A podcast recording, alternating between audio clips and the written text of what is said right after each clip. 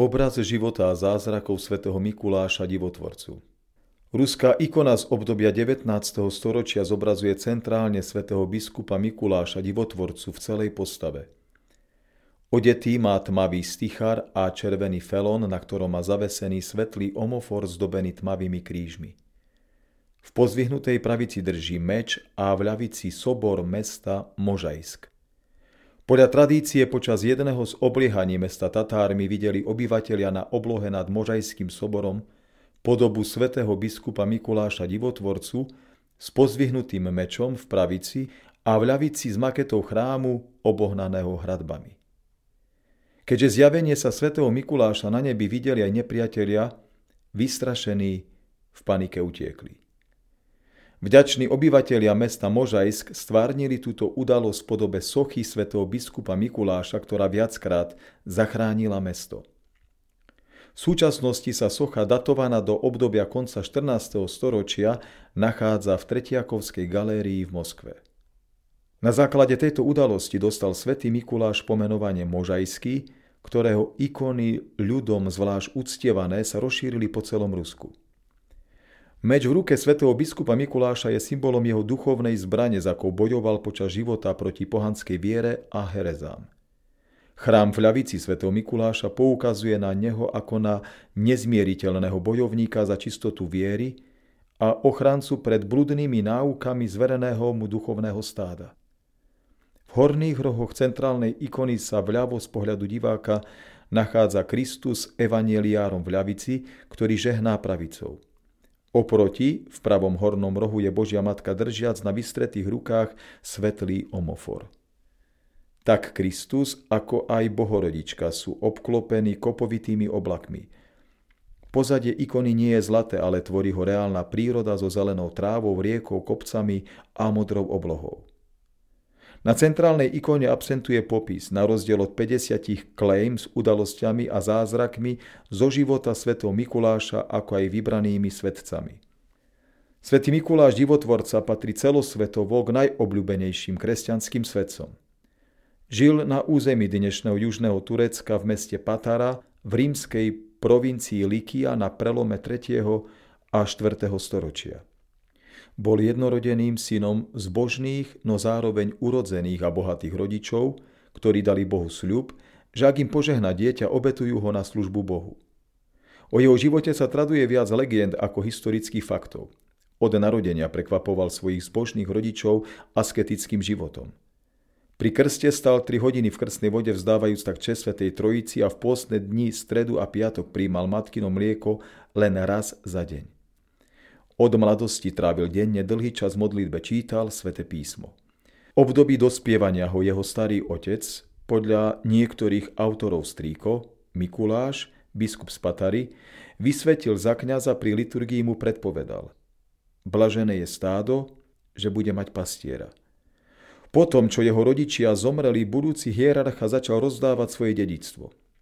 Prejavoval veľký súcit a milosrdenstvo chudobným. Z tohto obdobia sa traduje príhoda, ako zachránil tri céry schudobneného šľachtica od prostitúcie a daroval im potajomky veno, aby sa mohli vydať. V čase, kedy sa patarský biskup Mikuláš vybral na púť do Svetej Zeme, správu o duchovné stádo zveril svojmu vnukovi, podľa niektorých autorov synovcovi, kňazovi Mikulášovi. Po navráte biskupa poprosil o požehnanie pre plánovanú púť na sveté miesta v Jeruzaleme. Počas plavby svojimi modlitbami utíšil búrku na mori a vzkriesil mládenca, ktorý spadol z vrcholu sťažňa.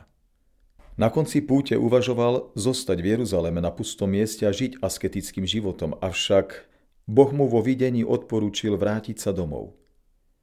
Myšlienka na pustovnícky život však svet sa neopustila – Svetý Mikuláš bol rozhodnutý vstúpiť do monastiera nedaleko rodného mesta. Boh sa mu však zjavil počas modlitby druhý krát a oznámil mu, že má pre neho pripravenú inú cestu. Mikuláš, nie je tu tá niva, na ktorej máš priniesť ovocie, ktoré od teba očakávam. Opus monastiera vráca do sveta, nech bude prostredníctvom teba oslávené moje meno. Vo videní mu Kristus podal evanieliár, vo vzácnom kovaní a presvetá bohorodička Omofor. Po tomto videní Mikuláš počúvol Boha a opustil monastier, ale pretože sa chcel vyhnúť ľudskej sláve, nevrátil sa do rodného mesta Patary, ale odišiel do mesta Míry, ktoré bolo metropoliou celej Likýskej oblasti, kde žil ako posledný úbožiak. Božím riadením prišiel do míry nič netušiaci Mikuláš práve v čase, kedy po smrti arcibiskupa Jána prebiehala voľba nového biskupa. Nakoľko sa biskupy nevedeli dohodnúť na novom kandidátovi, rozhodol po modlitbe a Božom vnúknutí najstarší z biskupov, že biskupom bude zvolený ten, kto nasledujúceho dňa vstúpi ako prvý do chrámu. A tak sa biskupy ukryli a čakali. Skoro po polnoci prišiel Mikuláš, aby sa v chráme pomodlil. Schovaní biskupy vyšli z úkrytu a oznámili svetcovi svoju voľbu. Ten sa vspieral, ale nakoniec súhlasil. I ako biskup zostal milosrdným a pokorným. Starostlivosťou zverenú eparchiu ničil pohanské svetine a modly, bojujúc aj so zlými duchmi, ktorých vyháňal modlitbou. V roku 325 sa svätý biskup Mikuláš zúčastnil na prvom cirkevnom sneme v Niceji, kde hájil Kristovo božstvo proti bludnému učeniu Ária, ktorý tvrdil, že Kristus nebol rovnakej podstaty s Otcom, že neexistoval vždy, ale že bol prvým stvorením a neskôr prostredníctvom milosti prijatý do božského stavu.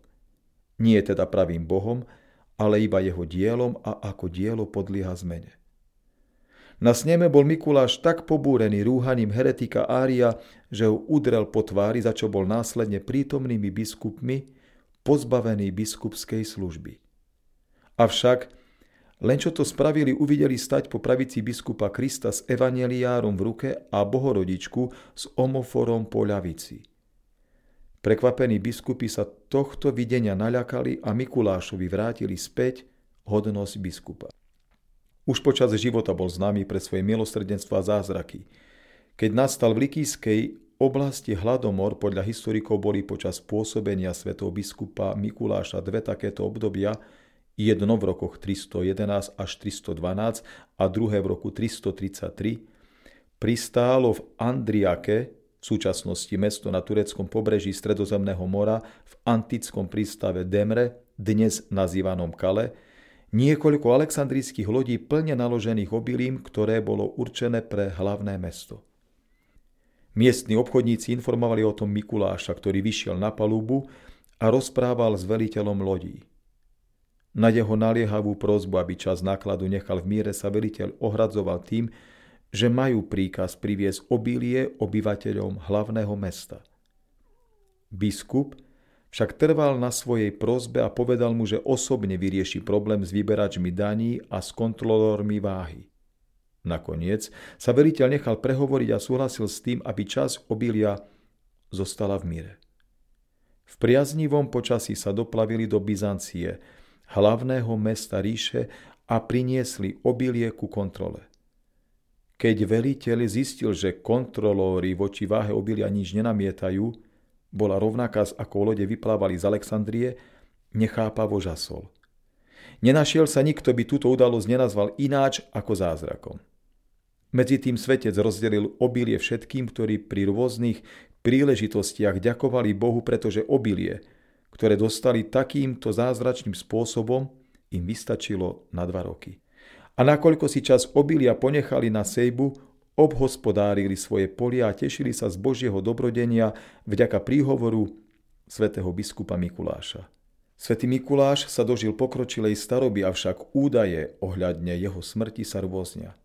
Faktom je, že biskupská služba Mikuláša spadá do obdobia panovania cisára Konštantína. Pochovaný bol v meste Míry. Táto ikona je súčasťou výstavy Svetosť ako ovocie Svetého Ducha. Výstava sa koná v priestoroch expozície ikony v Žiline od 4. júna 2023 a potrvá minimálne jeden rok.